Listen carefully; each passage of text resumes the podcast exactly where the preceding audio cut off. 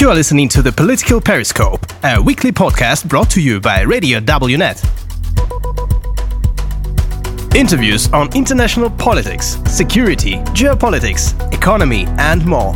Every Thursday at 7 p.m. Today's guest of the Political Periscope is Kolinda Grabar Kitarović, former president of the Republic of Croatia. Political Periscope. In September 2015, in New York, along with President Andrzej Duda, you've started the Three Seas Initiative. Looking from today, do you think it was a good idea? And uh, how actual how um, yeah, how is it today's guest uh, of the political periscope Absolutely. is It Dimitri was not just a good, Rupert, I think it was sociologist, a great politologist, and, uh, diplomat, former minister of the uh, foreign affairs of the Republic of Central Slovenia. Europe, which is, as we have always underlined, uh, the backbone of European resilience. So the initiative actually started out uh, of the initial talks that I had with President Duda shortly after we had been elected. Uh, we talked in we met we met in Krakow for the first time, and we're exchanging opinion on the security and stability in our region. So we discussed uh, energy dependence, we discussed uh, lack of infrastructure, etc. And coincidentally, at the same time, the U.S. Atlantic Council was also working on uh, the energy security strategy for Central uh, and Eastern Europe. And we talked to them, and together we started uh, that. We organized that first exploratory meeting in 2015 in New York on the margins of the uh, UN General Assembly meeting, and then continued with the first summit in Dubrovnik, and then later on the initiative developed. Uh, the initial idea was to connect the Baltic and the Black Seas, uh, but then we realized that we have to connect the entire area between the three seas, so including um, uh, the, the Black Sea as well, uh, that incorporates 12 EU member countries. And we defined uh, three areas that were crucial importance for the goals that we wanted to achieve. And that was cohesion of the European space, that was competitiveness of our own economies, uh, and that was also cooperation and connectivity, connecting the north and south of Central Europe, not just east and west connections that had been uh, reestablished after uh, the end of um, uh, the Cold War. Uh, the initiative wasn't driven just by economic purposes, but by geostrategic considerations as well, because both President Duda and I and our colleagues realized that uh, energy independence is crucial for political stability. Uh, not just for economies, but uh, the stability of every nation. Uh, it removes the element of potential blackmail from uh, countries who are the sole uh, or uh, just a few sources of energy that you have. And looking at the other two pillars, transportation and digitalization, they are also of immense importance in today's um, circumstances.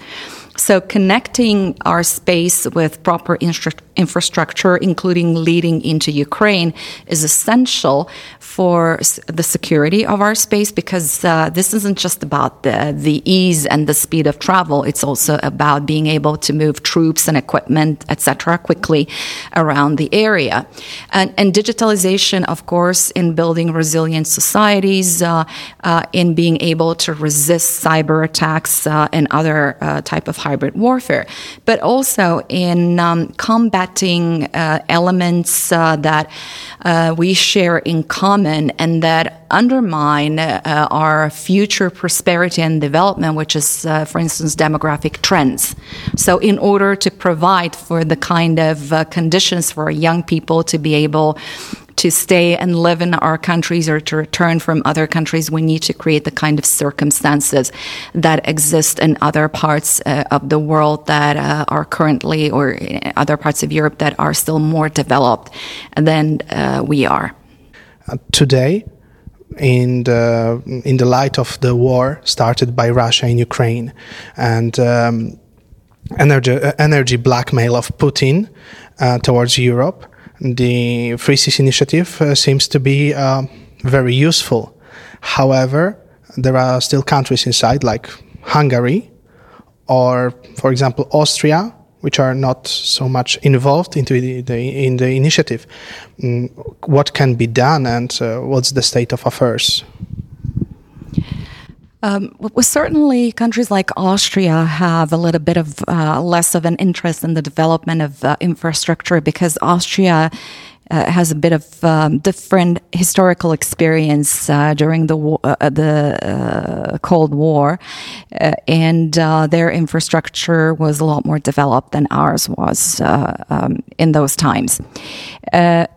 However, both Austria and Hungary are very important for connectivity to connect the region.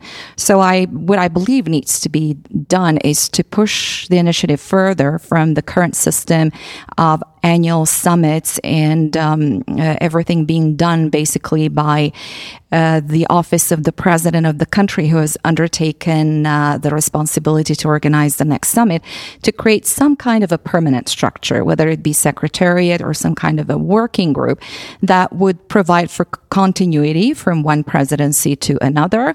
And that would provide for specific advice and the follow up work that would keep everybody informed, um, etc. What I've noticed in Croatia, and I think it's the case in many countries, is that our own line ministries still don't realize the potential that the initiative offers uh, in terms of investment into infrastructure. So when line ministries, transportation, energy, digitalization, when they plan their projects, they often don't think of the initiative as being a source of funding. In addition to that, in addition of its application uh, within uh, the membership of the initiative itself, we want to attract more investment from the outside, from international financial institutions and others, so that the EU funding is combined uh, in uh, the uh, the money from from the uh, joint from a fund is combined with other sources of investment as well. Critics say that despite uh, creating the um, investment fund, without American money, without the money from the US, uh, initiative is pointless as, and has no chances to succeed. Um, I do not agree with that. I believe that the success depends entirely upon us uh, how we will take the initiative further. In the beginning, there was a lot of skepticism uh, around uh, the EU and around the world of what the intent of the initiative was. A lot of people thought that, or, or labeled us, that we were trying to break European unity. And on the contrary, this is actually an initiative that is aimed at a more unified Europe, at cohesion, at erasing the differences between the former East and the West uh, of the European Union. Uh, there were also speculations about the initiative being an American Trojan horse in Europe, that it was American dominated, instigated by the US, etc. Well, this is actually a very domestic domestic in terms of our domestic publics, our own initiative that comes from within. It's an, an initiative that is native to the region. It was not imposed uh, upon the region. So we were looking at ways how to resolve the crucial problems of infrastructure, which is the basis of our economic development and security. And therefore, yes, uh, American funding would be extremely important. In my conversations with US administrations, I always underlined the importance of investment. Investment cannot be driven just by economic considerations any longer. It must be driven by geopolitical considerations as well. The US um, always has objections about the level of Chinese investment in Europe, um, and in particular, our region, Central Europe, is mentioned in that context. Well, you know, this is a viable initiative that provides opportunities for investment into infrastructure that would be um, investment that uh, is uh, done according to the rules, the set rules, and that is based on the values that we share. So I hope that the U.S. will get involved. Um, obviously, U.S. support is always a very important political factor uh, in any initiative, but so is the support of the European Commission, uh, which has also been actively engaged uh, in basically um, most of our or all of our summits, apart from the first initial exploratory meeting. You've touched on the subject uh, of accusations towards the Three Seas Initiative of breaking the European um, unity and solidarity. Uh, however, today we live in times where there are many conflicts within European Union. For example, uh, between European Commission and uh, Italy, uh, starting conflict, emerging conflict uh, between the European Commission and Poland, Hungary. Uh, the funds from the recovery plans are not. Um, are not are withheld within by European Commission funds for Poland, even from cohesion cohesion funds do you think that in case of possible i'm not saying that it is possible but some people say it's possible that the european union will fall apart? Do you think that uh, the three seas initiative could in some way um, replace it in some some of its functions I don't think that the EU will fall apart. Well, at least not anytime soon. I mean, uh, looking at historical uh, developments, uh, um, there was no uh, political uh, or military structure that obviously existed uh, forever. So there will be evolution of the EU. In which direction it remains to be seen. But right now, yes, we, we stand for U- European unity, solidarity and cohesion. I don't see any uh, initiative, uh, including the Three Seas initiative, as uh, replacing it. First of all, the initiative right now is aimed um, at three pillars of infrastructure. Obviously, uh, political conversations are also dominated by geopolitical considerations and security issues, uh, the implications of the war in Ukraine, uh, and um, potential escalation or how to prevent it and how to end um, that conflict and provide uh, for the sovereignty, security, and independence uh, uh, of Ukraine, or rather to assist Ukraine in their right to self defense and to achieve those goals. So um, the Three Seas initiative, the value is that it complements the European Union and that it's aimed at the strengthening of the EU. And this is how it should be perceived. And when it comes to uh, the role of Poland specifically, uh, after uh, the 24th of February, and, and the, the world will never be the same. There is no reset button to the pre 24th of February uh, world. So after uh, the 24th of February, I believe that Poland has really gained in strategic uh, weight I won't say significance because it, it has always been extremely uh, strategically significant, but in the weight that finally attention is being paid to what Poland and a number of other countries have been saying uh, about a, a, number of issues. I'll look at um, the Nord Stream 2 project. There were 16 of our countries who signed letters and letters to the European Commission to stop the project. Now, the situation has forced us uh, to start working towards energy independence. But the Three Seas Initiative has really created the framework for all of our countries within the initiative to proceed very quickly because we already have a list of projects. We have, uh, although there is no secretariat, but there are mechanisms for working uh, together. There are mechanisms for cooperation. So we're not starting from ground zero. As a matter of fact, we've done a lot in the context of the initiative, um, in particular with energy sector. Uh, Croatia finally has that LNG terminal in Krk, and uh, it remains our responsibility to connect uh, the whole space with. Um, energy um, interconnectors and, and, reverse flow connectors, etc., in order to be able to stabilize each other and to provide alternative sources of energy and assistance uh, to those who are in need, including going all, all the way to Ukraine to help Ukraine with not just uh, the kind of humanitarian and military assistance that individual countries are providing, but if need be, with energy assistance as well. In the area between those three seas. Uh, there are also other countries today. There are 12 countries in Three Seas Initiative, uh, but there are other countries, like uh, some of them not in the EU yet, like Ukraine. Uh, some of them already in the EU, like Finland.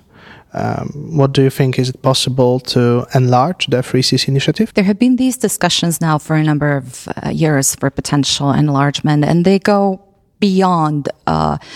Uh, they encompass even some EU uh, member countries. Uh, however, the logic was always first to keep it focused on the region. So we created the mechanisms of special partnerships with certain countries. And the logic of keeping it to EU member states was also the perception of security and stability. If you want to attract investment, uh, one of the advantages that the EU membership brings with uh, is uh, that perception of stability, of transparency, of uh, an environment that is safe for investment. However, uh, with the uh, geopolitical situation that has changed, of course, it's up to uh, the member countries to take any decisions on potential future membership. But I certainly see the need for a greater partnership, a greater partnership in whatever form with Ukraine, for instance. And we have seen the effects of war. Uh, we talk about weaponization of energy, but also of food, uh, of um, foodstuffs, much of which come out of Ukraine. So, in addition to uh, Russian aggression and Russia destroying uh, fields and, and crops uh, and denying exit of ships from Ukrainian ports, you have additional problems with transportation because our railway systems are not uh, compatible, uh, and we're running into the and or or lack of um, um, transportation, ground transportation routes um, out of Ukraine to our countries, where we could have eased this problem of exporting foodstuffs to uh, not just the EU, but also the countries in need in Africa and other parts of the world.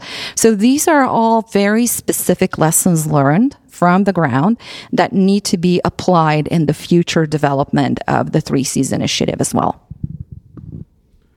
In the last past two months, uh, Radio Wnet uh, traveled through all the countries of the Three Seas initiative.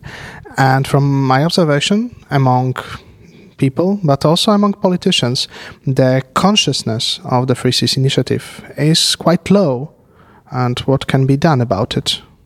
Uh, I believe I've actually covered this ground when I said that uh, I've noticed in Croatia, and I believe it's, it's the case in, in other countries, is that uh, our um, administration, those who should be carrying out the projects, are not well aware of the potentials of the initiative.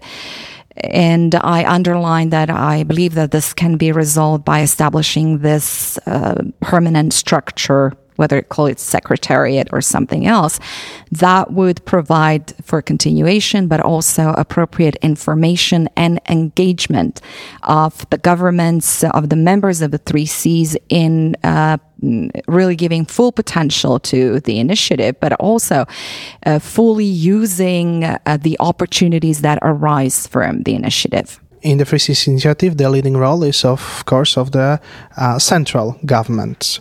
But uh, are there any initiatives, any actions on lower level, like uh, non-governmental level and uh, local governments level?